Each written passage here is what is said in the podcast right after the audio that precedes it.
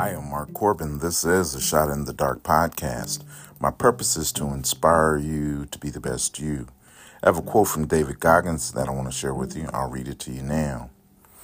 Only you can master your mind, which is what it takes to live a bold life filled with accomplishments most people consider beyond their capability. I'll read it to you again. Only you can master your mind, which is what it takes to live a bold life filled with accomplishments most people consider beyond their capability.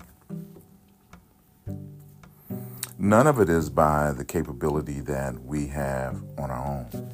Every gift that we have is God given.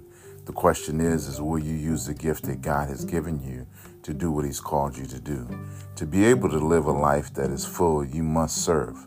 So use all of the gifts that God gave you to be able to create accomplishments that allow you to be able to serve him and his people.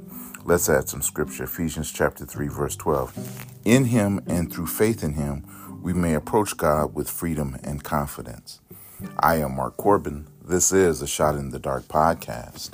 I believe something wonderful will happen today.